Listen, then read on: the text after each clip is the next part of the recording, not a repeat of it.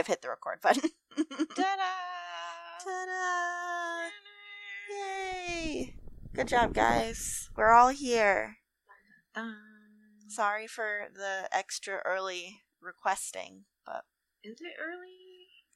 well, it's ten o'clock for me and Maggie, and I feel like anything above uh. eleven on a Sunday is early for me. Yeah, like your first couple hours on a weekend are reserved for, you know, waking up. Exactly.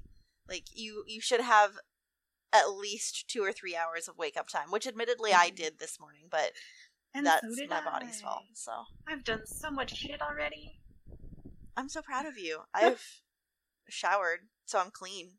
I'm at least clean. I walked the dog. Yay! That's literally it. Yeah. I took my meds. This is your friendly WIP reminder. Take your goddamn meds. Woo! Do that. Do that thing. Eat Oh my them. God. I haven't eaten yet. None of us have. We're all dying. I just want foods. Do the Foods. Frankie podcast because we're all hungry and tired. oh no, cranky cast. Welcome to Cranky Cast. Oh we're my hungry, god. We're tired. I We're was just listening to the My Favorite Murder episode the day after Trump got elected, and it just Isn't it oh, so I hated depressing? It so much. Oh my god, I know. It's just like it feels like the end of the world and everyone is so damn sad. I hate listening to any episodes that are set around election time because you can you can just feel the change and like in whatever's going on. It sucks. I feel you. Yeah. We were just watching like we're doing our rewatch of New Girl and there's this episode in uh season 6 where Jess and Cece go to like mobilize all these like they're trying to get people to sign up to re- or register to vote or whatever the fuck you guys do down there. I don't know. Um but they're like pro Hillary and they're so Hillary and it's just like oh god cuz it just you know felt like such a sure thing. It really did. Yeah. Thanks, Russia. Fuck you Russia. Fuck you, Oh shit, they're listening. Oh no, they're after Nah, me. They fuck know. you, Russia. It's okay. You're in Canada. They don't care. It's true. Like, You're you are technically not owned by Russia at this moment, like we are. So you know, yeah. I think they care more about people that they consider uh, forced citizens, such as us. Anyway, yeah. get property of Russia tattoos. Uh, Well, don't joke. It might be. No, You, know, you thanks. might have to at some point. Yeah, let's not do that. Let's not do that. happened before. Yeah, not a funny joke. Anyway, you tried, Bree, and that's all that matters. No. no. Um, okay, okay. Let's do this shit. Um, I did want to do current events corner today, so I just wanted to throw that out there real quick. Um, so that's how I'm gonna gonna dive in after the intros. So if all of us are ready, I'll start talking about you know intro shit. Go team. Go team, go! Awesome. Hello and welcome back, dear listeners, to the Work in Progress podcast. We are four friends, today three friends, who are all creatives on a creative journey together, and we like to talk about those creative things. I don't remember the actual intro line, so this is what's happening. and uh, yeah, so it's just the three of us today. Um, we are talking about new projects and how we get into them and what draws us to them, etc. Because all of us are kind of um, in different phases of newer or like we have new projects somewhere on the burner. So figured that would be fun to talk about today. So today we've got me, Maggie, and Bree. Athena is a ghost haunting the ether, and uh, surely, if we have any ghost noises, that's her. Aside from that, Miss Maggie, if you would like to do your intro. okay, sure. Why not? Um, I don't know what the fuck that was about. I'm still half asleep. It's okay, we all are. Uh, hi, my name is Maggie Derrick, and I am author and an artist from Vancouver, Canada, where we are presently on the cusp of experiencing the hottest day of our summer so far, which is truly saying something. I write fantasy, urban fantasy, always of the queer variety, and um, I'm currently being accosted by Hastings the cat, who is very screamy in the morning. So apologies in advance if she gets right all up in our business. Hi, Hastings. She's so Hastings, do whatever you gotta do. Yeah. She, oh, she will. Good. I love her. She's amazing. Okay, and um, because you guys are both really good at it, Maggie has two books out. Technically, one that's almost finished out. Uh, you can read the first one and most of the second one for free on Wattpad. It's The Star in the Ocean and the sequel, The Wind in the Horizon. Good job, guys. Thanks, Ray. Read them, they're amazing. Welcome. It's an FF uh, fantasy. It's fantastic and beautiful, and read it. And Bree, you're up. Don't forget to plug yourself. Hi, I'm Brianna Keenan. I That's so loud. Oh, sorry. No, I'm it's fine. excited. Someone here has energy, thankfully. Brianna uh, I am a traditionally published author. I write women kissing in whatever genre I feel like that particular day. Uh, I have a book out. It's called Off Pitch. It's a soccer cello romance. Well, cellist. It's not with the cello. a soccer Oh. ball means cello. What happens next will surprise you. oh fuck. Uh, no. Yeah, so you know, romance, women kissing, and doing other things more in depth than kissing. There's Shit, sex, guys. Not There's sex in it. today. Um, it's my birthday, so go buy my book. Uh, Fuck, happy birthday. How did I miss no, that? I ha- no, I had it for tomorrow in my calendar. How the fuck did that happen? Happy birthday, Bree! Happy Thanks. birthday! Holy That's shit! Why I'm excited. We're such bad Oh people. Having Why a party by to- myself. Fuck. Why did you wait till we were? I know. Why did you say asshole. this now? I'm an asshole. Oh, oh God. no. That's me. I'm an Okay, asshole. I'm gonna have to fix my calendar because I'm gonna ha- I'm gonna get an alert today that says Bree's birthday is tomorrow. Oh no. Motherfucker. Happy We're bad at this. I love Oh, you. Happy guys, birthday. Everyone pause to celebrate my spouse who just brought me breakfast. Yay, Oh, spouse! hi spouse. Good job, spouse. Bring me breakfast too, and I- Maggie. Bring me breakfast and Ah. Maggie. They just flipped me the bird. Oh. What? That's how we show that we love each other. You don't understand. No, it's okay. I get it. no, I totally understand. We all do. Oh God! Happy birthday, Bree! Jesus Christ! For real, Jesus. I love you. Happy fucking birthday. You're the best. No, you're the best. So really, do go buy her book because it's also the best, and you love Bree so clearly more than we do because For we're real. bad friends. Jesus. The worst. Okay, there we go. I've officially set it up for a reasonable time on my calendar. For next year. so lied to. How did this happen? I know. Oh well. Okay. Okay. Well, go buy Bree's book off pitch. It's in the description of the podcast every time, or at least when I've been posting them. I've been trying to post them. Aww. Um, and same with the links to Maggie's story and Athena's books when Athena is here. Uh, Athena, when she is here, writes about uh, rock stars and the girls that tame their wild hearts. Rockstar romance shit. It's good. Go read that too if you like it. And then Super kinky. super kinky. Yeah, great job. Oh. Very important. And then there's me. Hi, my name is Ray Noble. I am a queer writer and graphic designer and occasional doodle artist living in the Pacific Northwest, just under Maggie, a few hours away. Uh, it is also very hot here. It's supposed to hit 95 today. I'm gonna melt. Um, actually, I think the high is 95 and it's supposed to hit 93. So let's hope that's the case. We're and all gonna die, and all of our beaches are closed because of E. coli. So Oh, Oh, that yeah. sucks. rip the ocean. yeah. And yeah so um i've got my fan on maggie's got her aircon on i hopefully it won't be too much of an issue. And also i've got uh my dog and at least two of my cats in the room with me today and if they make any noises uh, oh well they're cute deal with it. Riona's currently attempting to uh, attack her cat tree like it is the devil and she is the uh, son of god attempting to kill it so you know That was really a really specific visual. Thank you. you should see the crazy eyes she's giving me right now. It it was it's reasonable for the moment. oh, and she's gone.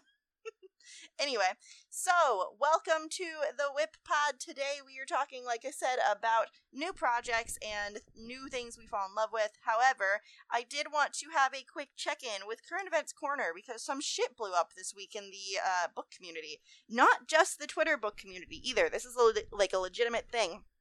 that happened. Yeah, this is fucked. It's I'm pretty sure I know what you're talking about. I have very Yes. little concept of time right now. I'm pretty sure that happened week. It did happen this week. It happened at the beginning of the week. And uh, so I do not know anybody who was actually involved in this or anything. I basically just saw it blow up. Um, and uh, it's fucking terrible, honestly. There is a, or once upon a time, I guess, because she's not doing it anymore, a agent working and who had created her own uh, literary agency called Lupine Grove. The agent's name was Danielle Smith. And it seems like there's just a there's a lot of shit that she did wrong but one thing specifically is that she essentially um was giving her authors fraudulent um like i don't even know if it like fra- like i don't know how to phrase it like she was she was forging o- she was forging offers. It wasn't even the Yeah. because exactly that's what i mean like it's it's yeah it was fraudulent offers from publishers to her clients so her authors and then saying that they like ended up not going through or something like that and it doesn't make any sense i don't know what She the end would- game post c- could have been here it was even oh no it, it was worse than that. She would also she would forge these offer letters, and then she would counsel her clients not to take them, saying that they weren't fair, they weren't. Uh, she'd come up with some kind of bullshit like they weren't fair or they they were bad deals or they were worth more. So they would walk away from these deals at her behest, and it was be and of course she's counseling them not to take them because they're not fucking real. exactly. And it literally doesn't make any sense. I have no idea what what the end game was here. But essentially uh, to put it in layman's terms uh she is forging offers to buy people's books and then like Maggie said, essentially coaching them not to take said offers that don't even exist in the first place. So it doesn't make any sense, and that came to light over the course of the last week or so, I guess. And so her agency closed, leaving at least one other agent now jobless because of it. Oh, Yeah, I didn't know about that part. I found that out t- uh, this morning, and that's part of the reason why I wanted to talk about it. And um, basically leaving all of her uh writers a without an agent and b a lot of them are coming out of the woodwork and basically saying that they like they were all losing hope because she wasn't getting them deals and they didn't feel like their work was good enough and she they didn't understand what was happening. And it i just feel so fucking terrible about it. But i didn't want to at the very least like point out some good because at least from what I've been seeing on the Twitter community, there have been a ton of people rallying around these authors and also this agent trying to make sure that they feel supported and helped in their time of need. And so a lot of people are reopening their queries and stuff or taking queries specifically from these uh, from these authors seeing if they can get them, you know, re-agented with people who may actually have some, you know, ability to care for them. And also um like other agents are helping this now homeless agent trying to get her into another agency that feels supported. And there's one specific thing that actually is it, it's related but like came directly from this that has nothing to do with like other agents necessarily. But um there's another podcast out there called print run podcast uh and they are two literary agents who basically sit and talk bookshop and stuff like that it's really cool and it's a fantastic podcast. I'm not caught up on it at the moment, but basically they're two really cool people who are very like just very open about everything in the book world that they know about and they do a lot of fun podcast topics and stuff. So you should definitely check them out. But also ever since this has been happening, they caught wind of another agent who's doing something similar and has been for a few years. Yeah, and they um are part of the I believe it's the Trident uh media group and his name is Mark Gottlieb. And they basically uncovered kind of what he was doing because it was being posted on things like Query Tracker and stuff that not all authors would be aware of to look for. There are basically places that have like commentary on agents and like, you know, did this agent have good responses to this and this and this sort of interaction, etc.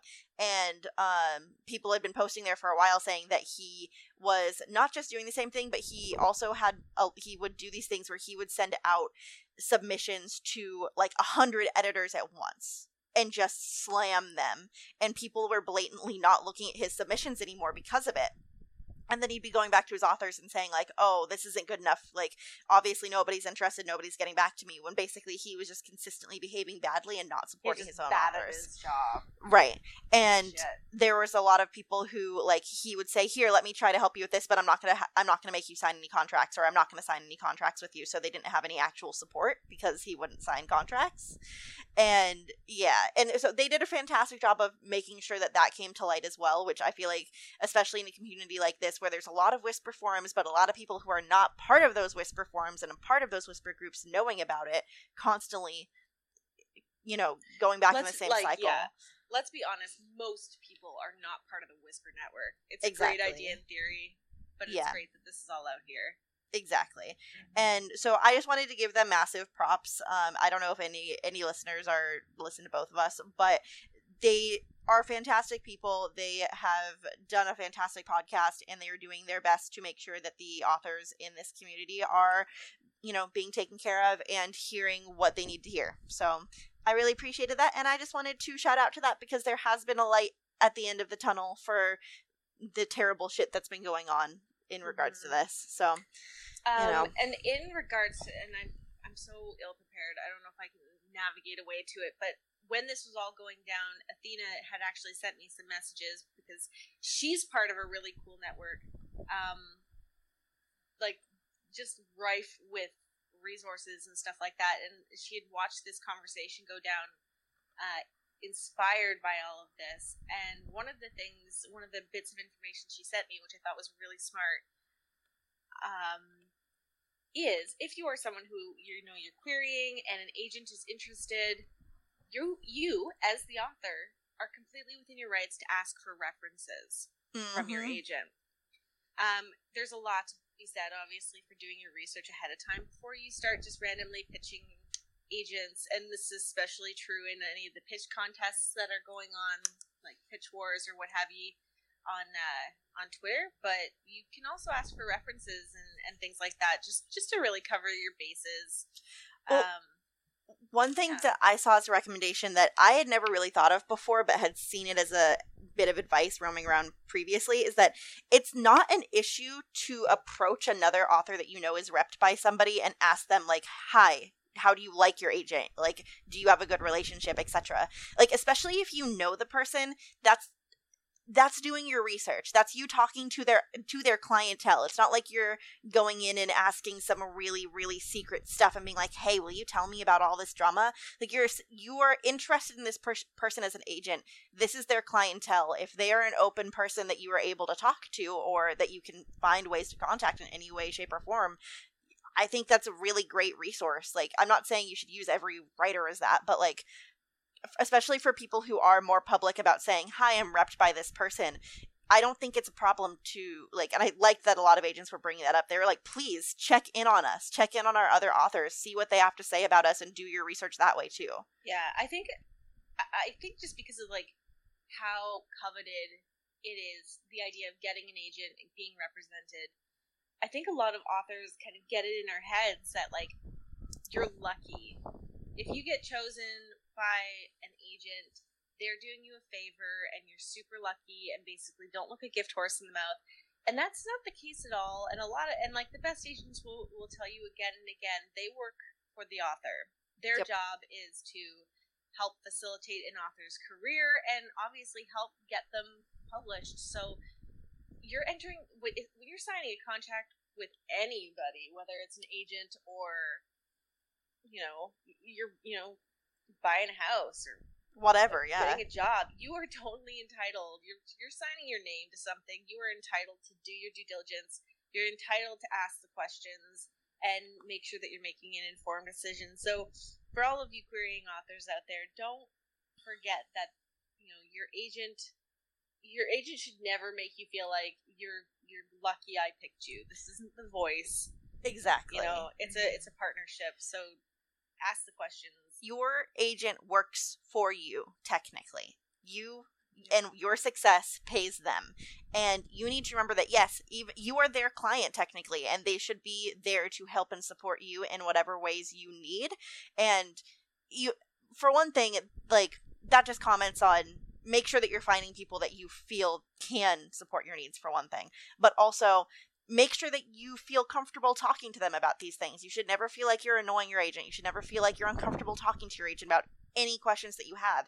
Your agent is your support system, and that's a super important thing that needs to be noted and needs to be remembered because, like Maggie said, a lot of people feel like they're lucky for getting an agent, but there are thousands of agents out there and thousands of people that are, you know, submitting every day and getting offers and not getting offers, and ultimately, the reason that this agent is here for like here is so that you can get the best foot up possible and you can like do the best work that you can. And that agent works for you just as much as you are helping them get paid. So just just remember that in in i don't know in the big scheme of things. I feel like that's often forgotten is that they work for you it is not the other way around. Yeah. so okay. On that note that was basically it i just wanted to do a quick shout out and just talk about that just to remind people and let's get into the actual topic, guys. So, like I said, we wanted to talk about uh, basically new projects and how we find what we're going to be working on next, how we decide what we're working on, and kind of how we begin, blah, blah, blah, that good stuff. I know uh, Maggie has recently started on a new project, and mm-hmm. I know Bree has recently had a project or two up in the air, and I am, hey, I was trying to be nice as possible there. and I am always jumping from project to project. So I just thought that would be a fun conversation. And I thought that since Maggie just had her super fun writers retreat last weekend, that it would be a really good place for her to start off if you wanted to. Okay, I could do that. Yay. Yeah, uh, if you listen to last week's episode, then you know that Athena and I were on this week long retreat in the woods. We've we've hence since we've since called it the Blue Cottage writers retreat. We truly think we're going to do it again next year because it was the most productive seven days of our lives. Um, but it was like it was like starting a new project on fast forward because we had seven days that we really wanted to make sure that we maximized. But when I really think about it, like it started well before this. I had mentioned last week that we've been taught, we've kind of been half-heartedly talking about it for for a long time. In fact, I'm sure that even when we were in high school together, we were always like, one day we should write something together. Um, but obviously, it's been happening more and more since we've actually started writing. Um, but it was always like, we should totally write co-write something together one day. Yeah, for sure. We should do an urban fantasy because it's a good mix of what we like to do. Yeah, we got to do it, and it would never ever happen.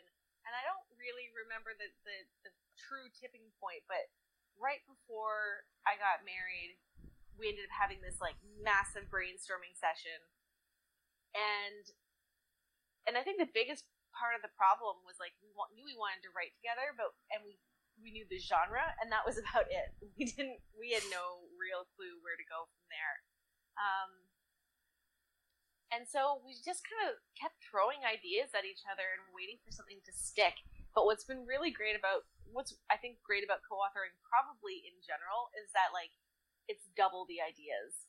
And so, you know, she'll say one thing, I'll be, oh yes, that's such a good idea. Oh, and then we can, and you kind of build off of each other. And mm-hmm. there's, like, honestly, that planning phase is so fun and so exciting. You just have to obviously make sure that once you're done, you actually take all those brilliant ideas and then make something out of them. Don't put all that good thinking to waste. But for the two of us, it was literally, I think the first day and a half was just making a ton of decisions because it's not just the story we're writing. Um, Athena, for people who aren't super familiar with the way she she is a career writer, and she's self published. She's got uh, a pretty substantial library behind her at this point. She's written a ton of stuff, so she's really familiar with how the marketing works and how like the ins and outs and the nitty gritty of self publishing work. She's she's good at this. She makes her living at it.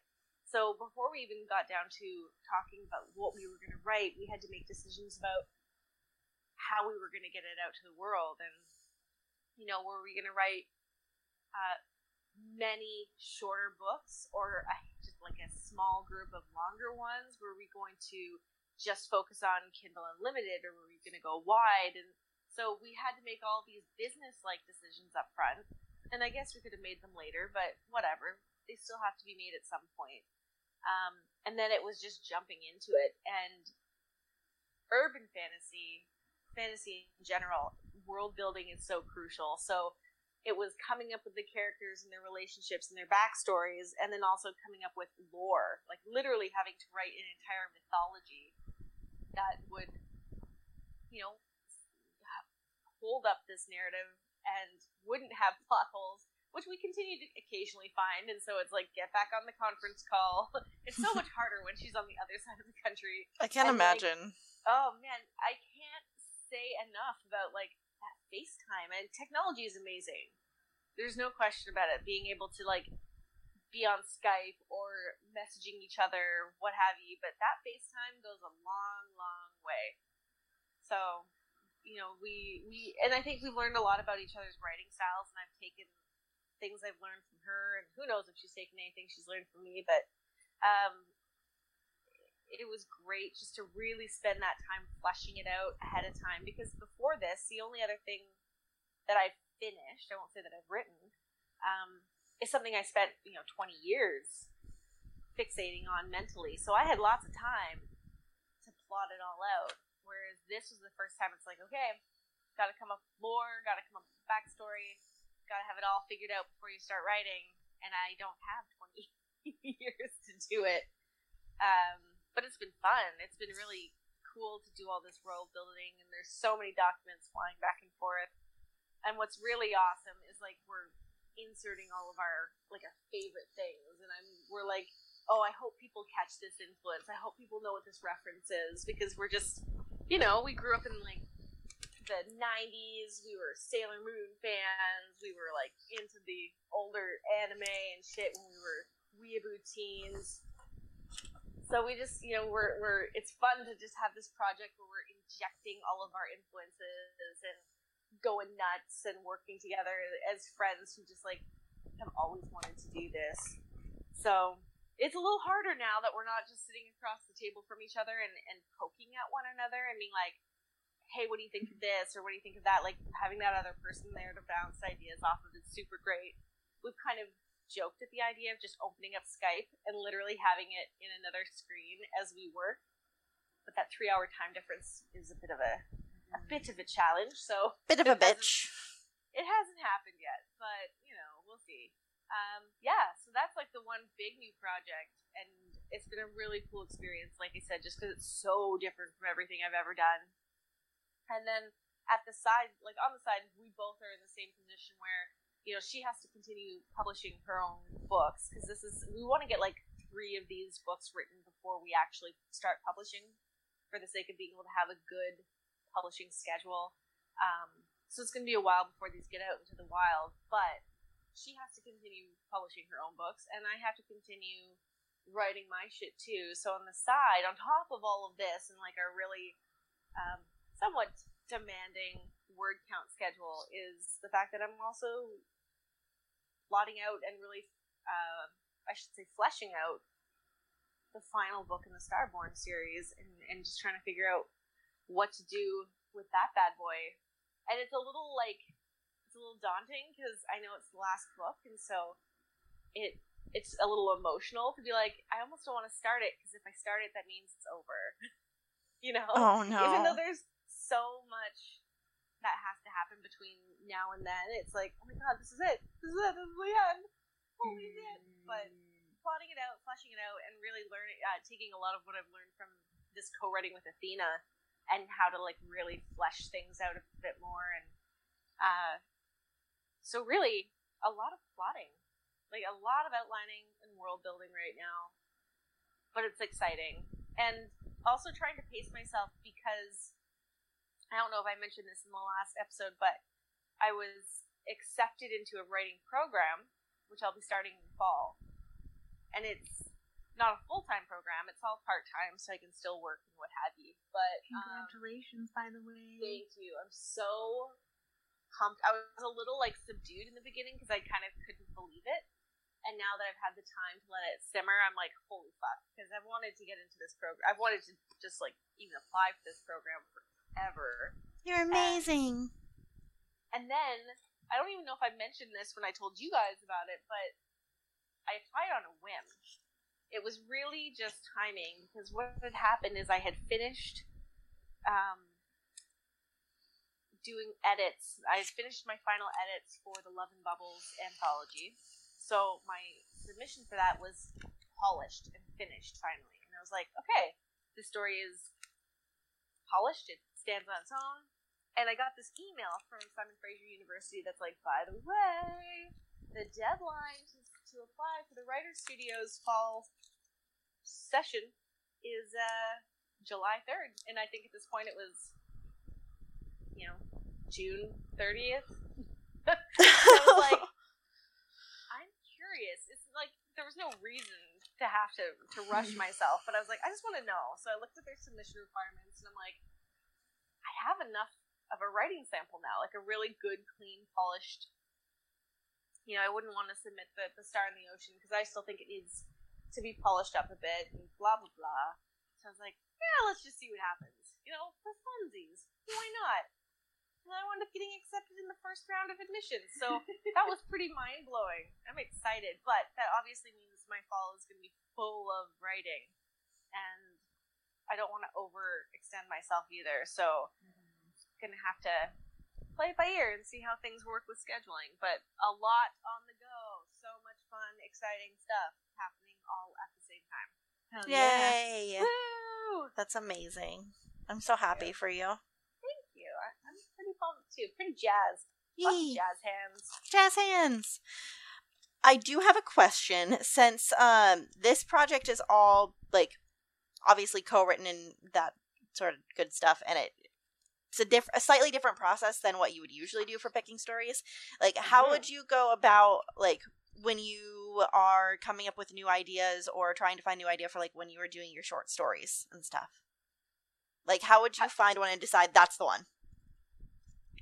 Ooh. Uh, I think it always like for me, everything I've ever written starts with like a really weird kernel of inspiration that I'm like, I like this, I need to figure out how to make it work, and I just keep picking at it until it expands. And so, I mean, if we were to use this as an example, like this project that I'm working on with Athena, I think we had like the kernels were um, urban fantasy, and that we wanted to find a way to mesh our two worlds. The fact that I write queer fantasy and that she writes a lot of romance, but she's trying to she's trying to branch out. This is what she we're writing right now, what she's always kind of wanted to write, you know. Um, so how could we blend those two? And of course, her she's always looking at you know what's trending right now, what's doing well, and uh, I don't want to give too much away right now. But basically, she's like, here's a thing that's new and evolving, and I think will give us a lot of opportunity to explore and come up with a lot of really fun characters, and will let both of us do what we do best in our writing. And so we had urban fantasy and that one idea that will come out later, and we're like, okay, where do we go from here? And I think what I can say is it basically meant we had a big cast of characters, like a big cast of main characters. And we're like, okay, we've got these guys. How do we fit them together? How do we build lore? How do we make them work together? And uh, from there, it was just like I said, it was spitballing ideas back and forth. But if I were to think about, um, like my Love and Bubble submission, for example, I had no ideas when it first came out. I was like, the. Uh, but Gavin was like, maybe it's this, maybe it's that. If you read the Kickstarter, they had written all these kind of like it could be about, you know, mermaids. It could be about selkies or sea witches or blah. And so basically, I I was like, ooh, you know me and witches. That's my jam. And I'd never even considered it. I was like, oh, sick, a sea witch. I like this idea, or a water witch, or whatever. I like this. But the caveat, the thing about the, these submissions is that it had to do with being underwater. That was the big thing. Yeah. So I was like, okay, how do I make a story about a water witch that still takes us under the under the sea? And so that was my. It's almost it's almost like a challenge. It's almost like I pose a little challenge to myself, and in trying to solve it, that's where the story comes from. If that makes sense. Yeah, Is it that an does. answer. Yeah. Okay. No, I like that. Sorry, I had to go on with the big hitting question. No, I like it. I'd, I'd never thought about it before, but Oh, good. Fun. I guess it, I- think this topic really ties into um, one we've already done about like where we get our ideas from and stuff, but I think it looks at it in a different way because it's one of those things where yeah, we all know like everybody gets ideas from different places, etc. But how do you decide to act on those ideas? Mm. You know, and because like I know Bree and I have massive slush piles of stories that we would or want to write, but also like there's a ton that I will never write just because I don't have a big enough draw to, to it for whatever reason. It's not something that I look at and say I have to write this story. It's something that I think of and I'm like, oh, this would be a fun story to have, or like you know maybe on a rainy day if I ever didn't have anything that I was working on, or like maybe a fun project or something like that. But it's not. There are so many that I would never actually commit to Mm-hmm. and yeah I, I don't know I, I just think it's in, i think that's an interesting decision is to see how you end up deciding to actually work on things and which ones end up being the, the real story versus ones that just end up being forever slush piles. I don't know. Well, mm-hmm. like I've got yeah, and I mean, I don't have a huge slush pile compared to to the two of you by any stretch of the imagination. But the stories that I'm not actively working on, I feel are the ones that I haven't quite finished figuring out because you you guys know me. I am I am a plotter to the end of days. Mhm. I can't pants to save my life. So I was I've got this one story idea, this like one young adult witchy type thing that I really, really want to work on. But basically I've got a beginning and a vague ending and nothing in between. And I'm like, okay, I can't commit any more brain power to this until a- and it's not even a case of like I could sit down and probably really try to force it, but right now it's a it's a complete blank page and I've got nothing. And I'm like, meanwhile, I have these other projects on the go that I have figured out and I've got the inspiration for. So I'm gonna work on these and we'll see if like just life ends up generating any uh, any inspiration to, to fill in that blank page right in the middle of the story because right now everything else is kind of inspired by like either my favorite things or real life experiences or a combination of both. So I just figure eventually something's good and it's the same thing with like the Star in the Ocean, right? It took 20 years because I wasn't ready and eventually the pieces just sort of fell into place. yeah And then I was like, okay, I'm ready to work on this story. And I think this is what'll happen with this other one eventually. It's the pieces will fall into place and I'll be like, oh, that's what the actual story is. I'm ready to write it. How, what, but, but all that said, like I said, I don't have a huge slush pile. How do you guys decide what stories in those slush piles get your attention? Aside from it's just what I, you can't say it's what I felt like this day. You have to expand. i was gonna say i feel like that might be hard for Bree to answer It's a default answer. That's my tagline. it is Well, too bad.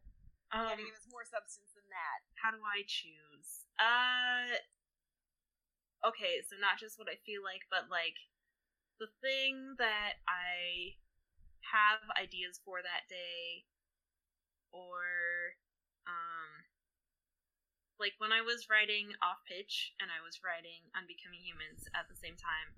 Not a thing I recommend. Uh, but it was an adventure uh, it was like, okay, well, I'm stuck in this story, so I'll go try to work on this one for a little while.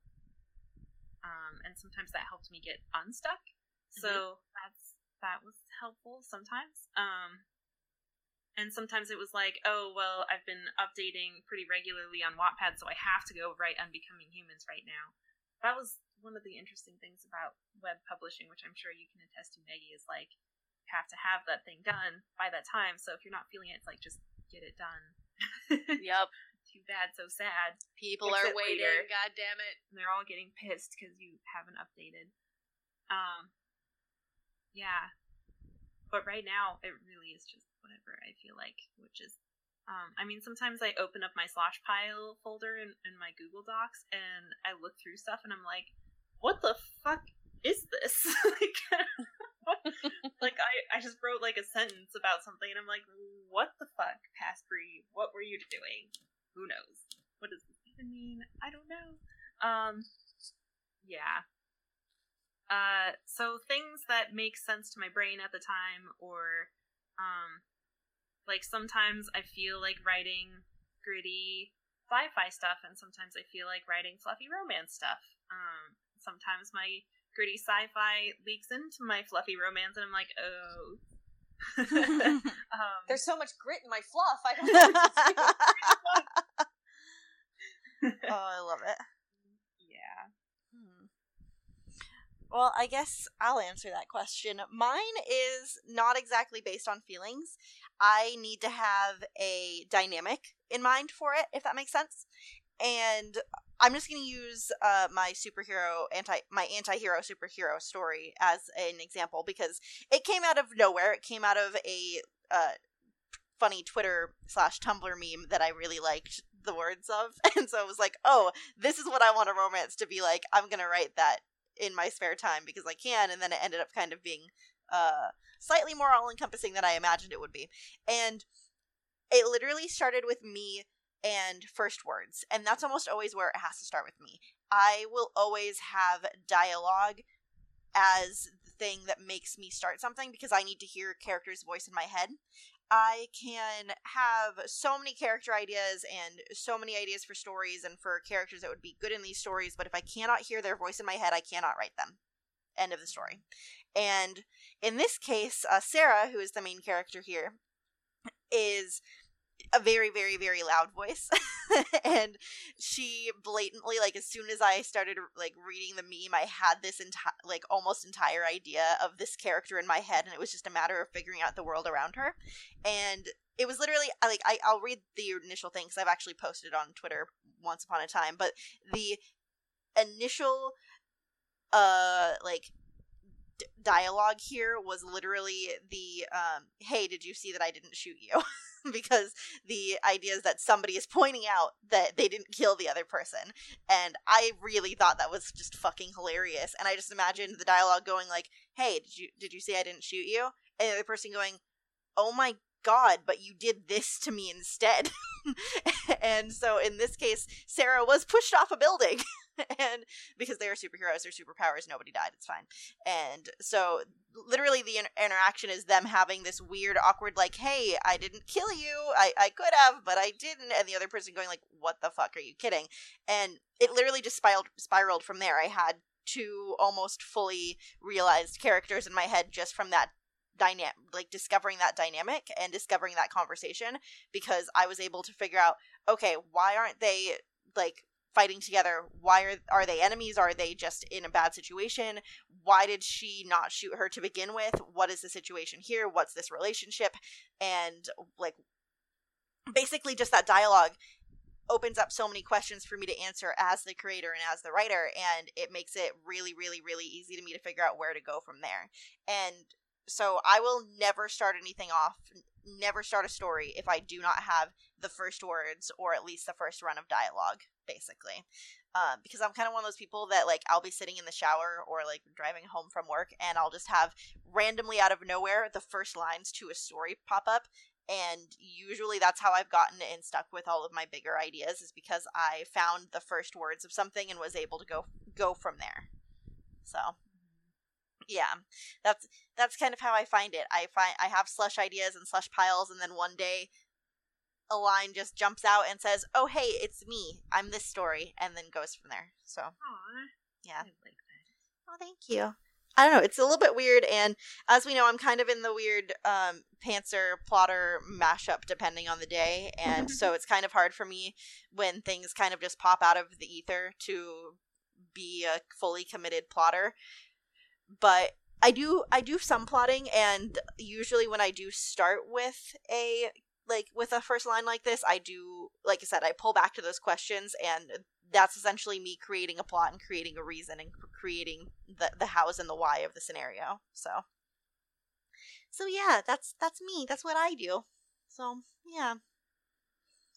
Hot diggy dog. Hot dang it, guys.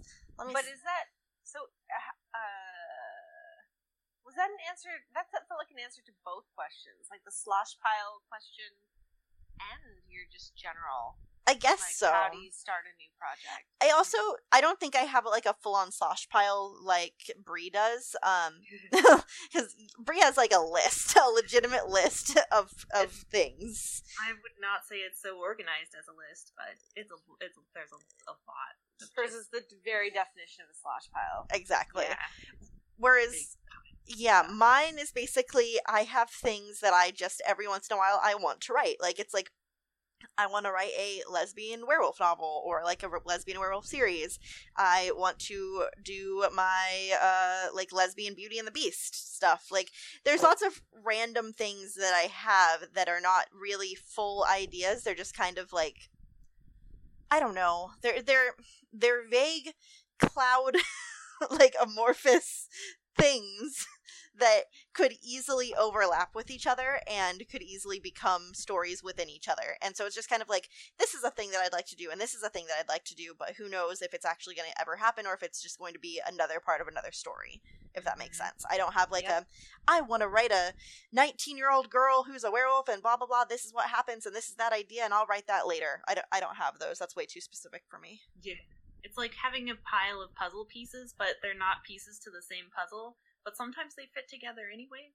exactly yeah and so it's just one of those things where you kind of have to figure out what works where and if like if you sit around and you mull over something for long enough uh, which i personally do believe is a massive part of the like writing process is just being in being in the moment and thinking about it and daydreaming dreaming about it because that's how you find your plot that's all of this is happening in your head because you're thinking about it not because you're sitting down staring at a, a you know blank document if you give yourself long enough to figure it out you will eventually find ways to slowly piece together and string together these ideas and these topics and these plots and these themes and these characters.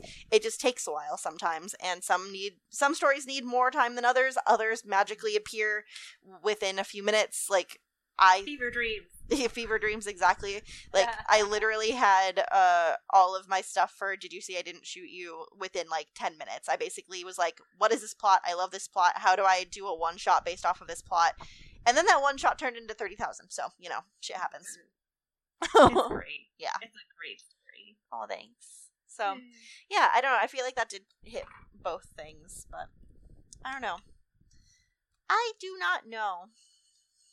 So yeah let me see if i had any other exciting questions ooh my other one was uh, what does it take to get us started on those projects which i actually think is an inter- kind of interesting question Mm.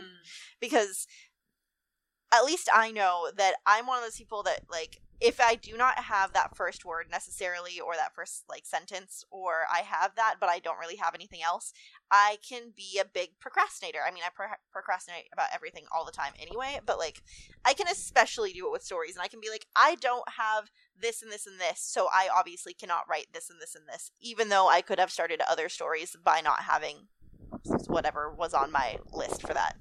So, yeah like what what does it take for you to find that story that you know you want to write and go i need to write this like what was that and it, let me know if this is too personal of a question for you maggie but like uh especially for like the star in the ocean which is as you've said something that you've sat and worked on for 20 years in different mediums however like what really took you to that moment where you're like i need to write this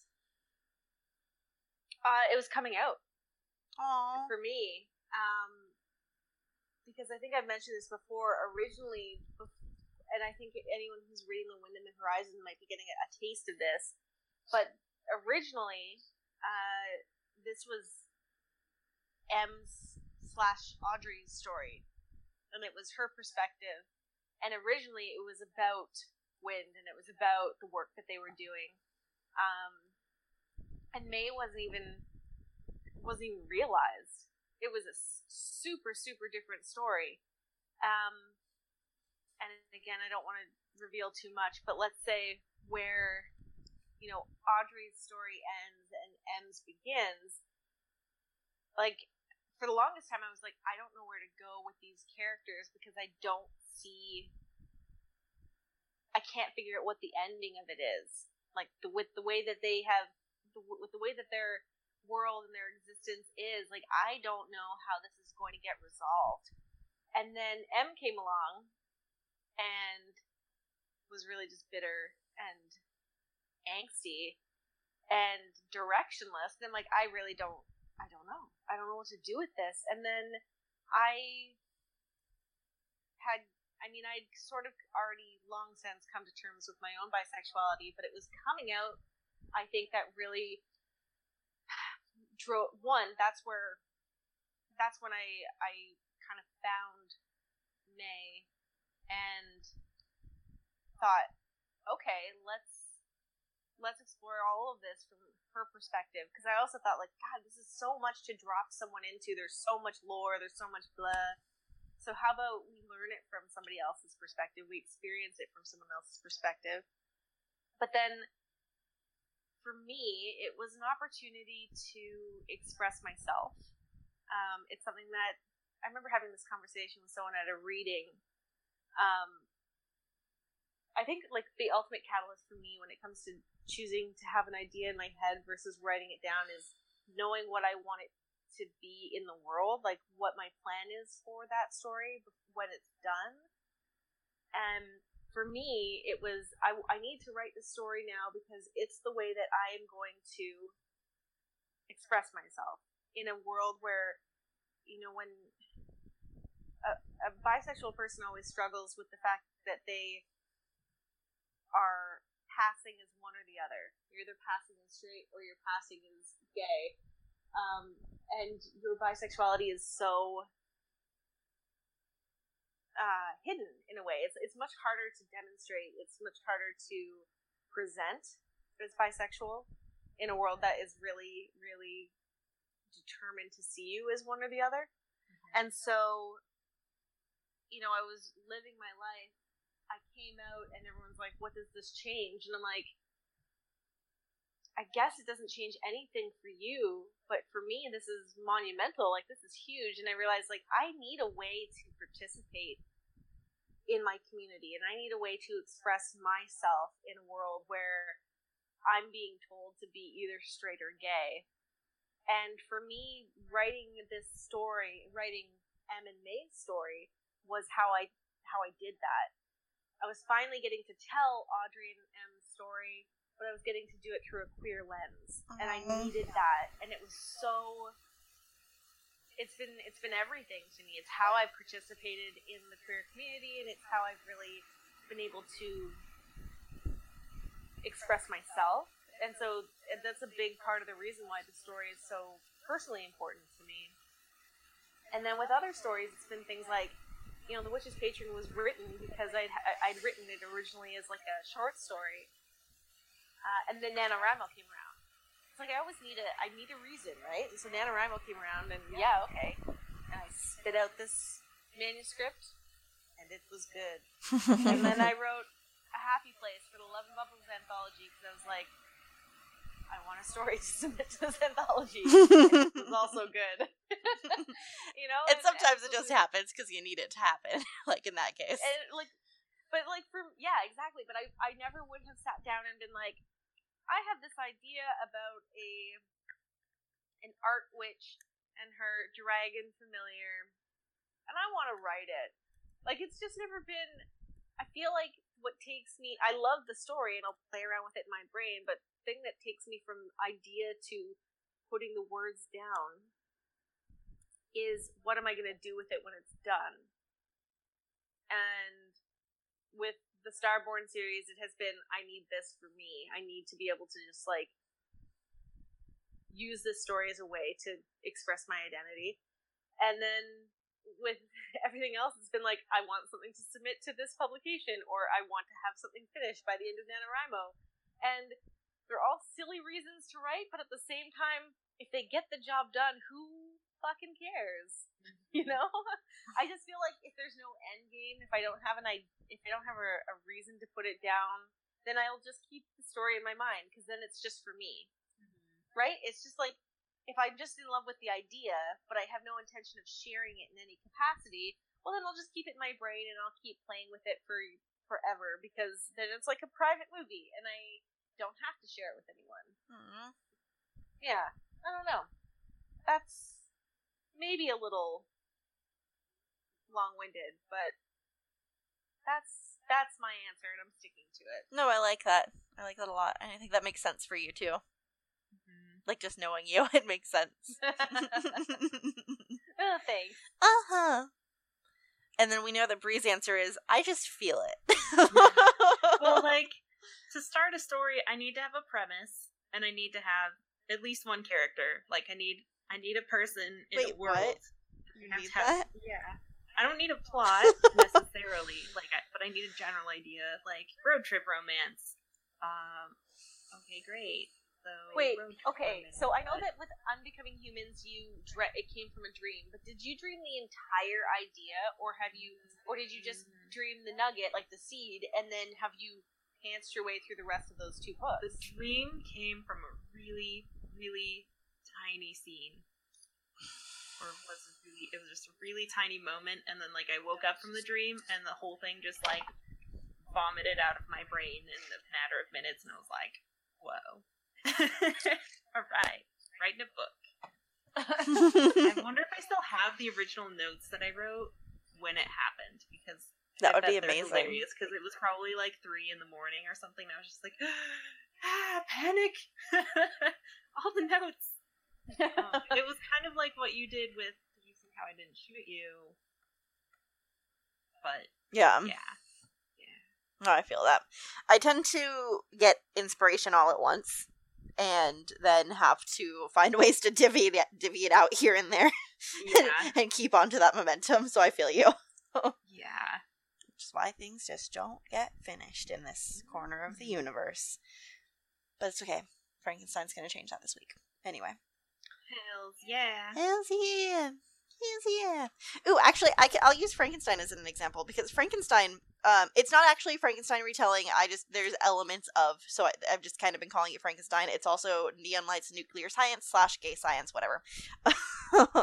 and it's a kind of paranormal science fiction fantasy blending kind of. It's a little bit different than what i would usually do but it's it's sets up good foundations for the world that i write in pretty consistently and so that's kind of why i decided to go for it. And i actually got the idea from it for uh from it wait for it from wow that was hard for it from a song um fluorescent lights by stars and I it was one of those moments where I had listened to the song on repeat maybe like two or three times because I'm one of those people and about the third time around I ha- had fallen in love with this very specific line in the song uh like I think it's uh can't find love under fluorescent lights or something like that. And I just had this vivid imagery of this couple and then I just all of a sudden had this entire plot plot behind them. And it was just it happened within a few minutes on a walk. I had from point a to point b within seconds and just knew all of it right there because the line shocked something out of me and just made my brain start going of and made my brain start thinking well what if this line is possible? And like what would happen in this? And how would i make it something that i would write and not just be a contemporary love story? And just kind of spiraled from there. And then i started writing it that night and have basically stuck to the same plot since its an immediate like creation. And like it just happens sometimes. Sometimes all of it just plops in front of your face and i totally get that. Like it's something that happens with me fairly often when i'm finding things. I can't force myself to sit down and like find the plot because i'm, I'm forcing myself to sit down and find the plot. It's not going to be good. It's going to be shitty. It's going to be contrived. It's going to feel like every other story in the same genre because i'm just going to be basing it off of that rather than something that's actually coming from like the depths of my brain Oh man, is. I'm the complete opposite. I've never had an, an entire story come to me. I've had, I've only ever been able to start with that kernel, and I've had to do the, I've had to sit down and be like, all right. I think what maybe helps me is like, this is the worst thing. I hate admitting this out loud. I haven't necessarily read widely in the genres that I write, so That's okay. Maybe, I, yeah, it, it is until you have to come up with comp titles for your. That's true. Which, by the way, anyone who has you know read The Star in the Ocean, if you have any comp titles, you let me know. so far, nobody I've talked to has been able to come up with something. oh no. Well, that's like it's a uh, problem. well, I mean, comp titles are fairly new to the querying world, all things considered. So I don't think it's the worst They- problem in the world. It so here's the thing. It is but it the- it's relatively new. But now it's like it's a standard. Yeah. Every agent I see talking about it, like you better have a comp title, and they don't want to hear this is brand new and and completely different. And I'm like, but I don't know. I don't know. Like the closest things I've gotten is everyone's like, I get Moana vibes from it. I'm like, well, yes, Obviously. on an island, like, and and you know, like finding yourself, etc. And I dig it. I love Moana. Um, but li- but I can't give that as a comp title. It's a little misleading. yes, it is. Yes, it smidgen.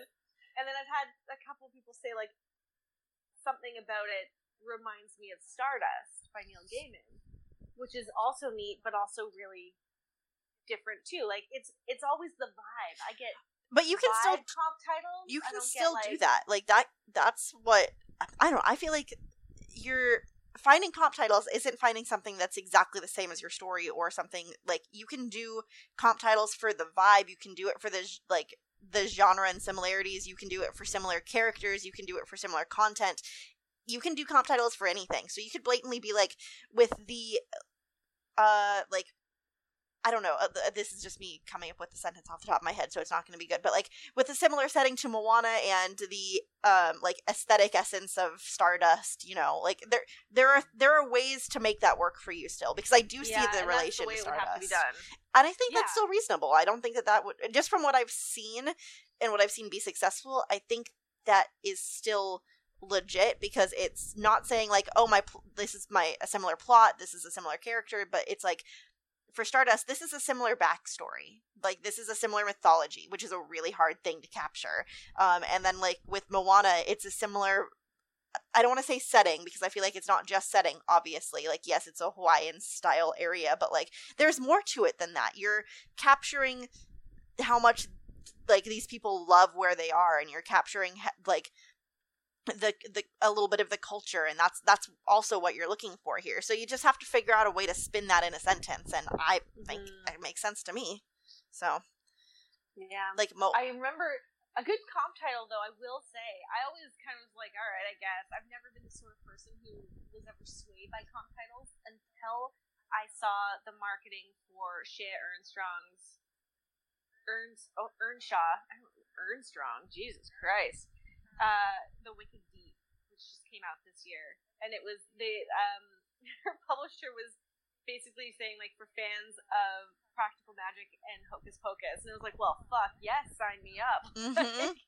I love both those things.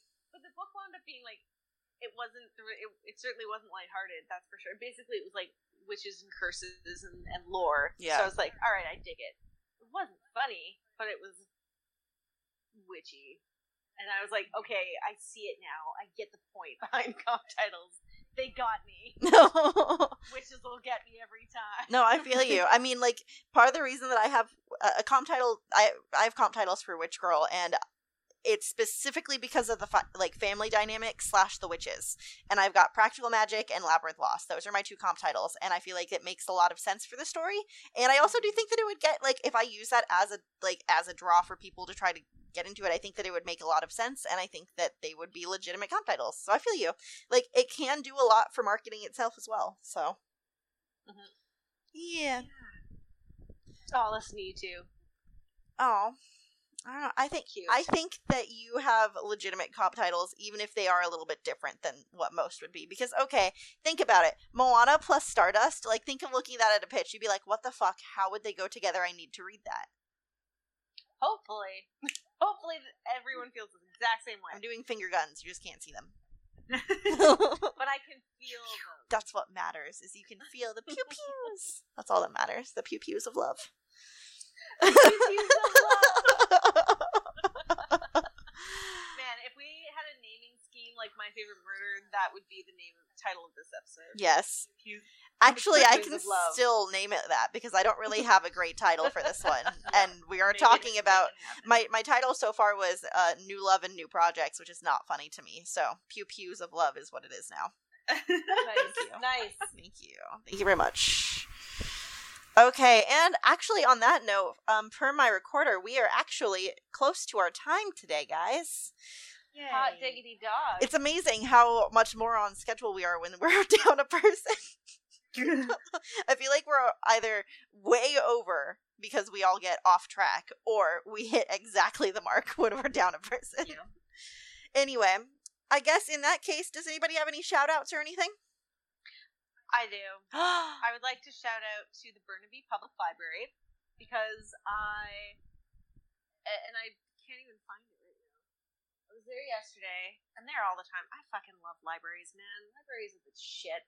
And I really love the Burnaby Public Library, but I was there yesterday picking up some books and I noticed in the teen section they had these bookmarks printed out because Burnaby uh, next weekend is Vancouver Pride, which is Mm. super super exciting. And if you are in Vancouver and you are queer or you are an ally, make sure you get out. Um, make sure you come out to the Dyke March on the fourth because that's a big deal and it's a ton of fun and just a really great solidarity movement. Um, and, and it takes you up Commercial Drive, which is also the shit. Um, but that's not related to what I'm talking about. What I'm talking about is the fact that the following weekend, um, Burnaby has their own little pride. I guess I didn't know this, and uh, the Burnaby Public Library is going to be participating, which I think is just great. And I love that they put these little bookmarks in the teen section, uh, and I just love that they they're creating this kind of supportive, uh, safe space for teens who they, I, I and I have to say, Burnaby Public Library stocks a ton of like of queer young adult fiction, and I love them for it. So shout outs to them and just like the entire VPL system because BPL and VPL they're kind of connected but they're kind of not and they just they're great. Support your local libraries. They're awesome. Shout Woo! the fuck out. I agree. Another? I thought I did. I feel like I've just been like doing and connecting with so many cool things and I just can't keep track of them all. But that was the one that really stuck. Oh, I like that one. That's a good one. Thanks. I like it. Nice. I'm pretty proud of it too. uh, Bree, you got anything good? Nope, I'm lame over here. That's okay. Don't have to have a shout out every time. And I already did my shout out for the episode earlier, but just a quick reminder check out the Print Run podcast. Um, I will have them linked and retweet some shit on the Twitter too. So if you wanted to go ahead and check them out that way. And basically, that's it. Uh, I did mention werewolf lesbians in this, so I feel that it is my duty that if you do want werewolf lesbians, please go check out Michelle Osgood's books. It's been a while since I have shouted her out, even though she is my queen and she's perfect and I love her so much. So go read The Better to Kiss You With if you like werewolf lesbians. Thank you. Timely because Michelle Osgood is a big part of the Dyke March. So Oh, yay! yeah, I love we're gonna see each other next weekend. She's amazing and she's fantastic, and I highly recommend reading her fabulous fucking books. Please do it. Okay. werewolves. Werewolf Oh. lesbians and also other queer people. And the second one, it is uh non-binary slash female, and like it, she's so inclusive and she's so good. She's so good. She's A woo. woo. Oh, woo. A woo. A woo. That should be A our new woo. sign off. Is a woo. Okay, bye. A woo. we all just start howling. well, that is the sign off for Buffering Cast, but I just thought it would be cute if it was just a woo. because A woo. because they do they actually howl at the end of Buffering Cast, which is Oh, do adorable. Uh, we can't do that because all of a sudden the booth in the next room would start screaming too and be like, "What is it? What is it? What are we doing?" exactly, everybody would freak out. So like I think a soft a woo is cute. Gentle howl into the night. Anyway, uh on that note, let's go ahead and wrap this baby up. Thank you guys so much for listening. We always appreciate you. We are so happy that you listen to us and spend your time with us. If you would like to get in contact with us, you can reach us at our email, which is talktowip at gmail.com. You can reach us on our podcast uh, Twitter, which is the WIP Pod. And also, we all have separate and personal Twitters that we retweet, etc., on said link too. You can also check out our website, which is just the thewippodcast.com. Maggie has made that recently beautiful again, so please take a moment to gaze upon her beautiful work. And all of the links, etc., for everybody's stories and work will be in the description of the podcast below. And once again, is also really easy to find if you are hanging out on our Twitter at all. If you guys want to talk to us, please let us know. We want to talk to you. So please talk to us on Twitter, etc. And also, also, also the usual. If you do like us, if you would like us to be in other people's ears, please rate and subscribe and review us on Apple Podcasts or whatever your podcast app is if you can do that because we would very very much appreciate it. We would love to get into as many ears as possible because we love writers and we want to talk to more writers and other creatives because we technically all do more than just writing here. So, that's it. That's house cleaning. That's wrap up. Did I miss anything? House cleaning. house cleaning, housekeeping, whatever. No, I think that's good. You did a great job. Oh, thank you. Thank you very much. Yay. Good job, guys. Woo! We will see you soon and have a great rest of your weekend. Bye. A woo. A woo.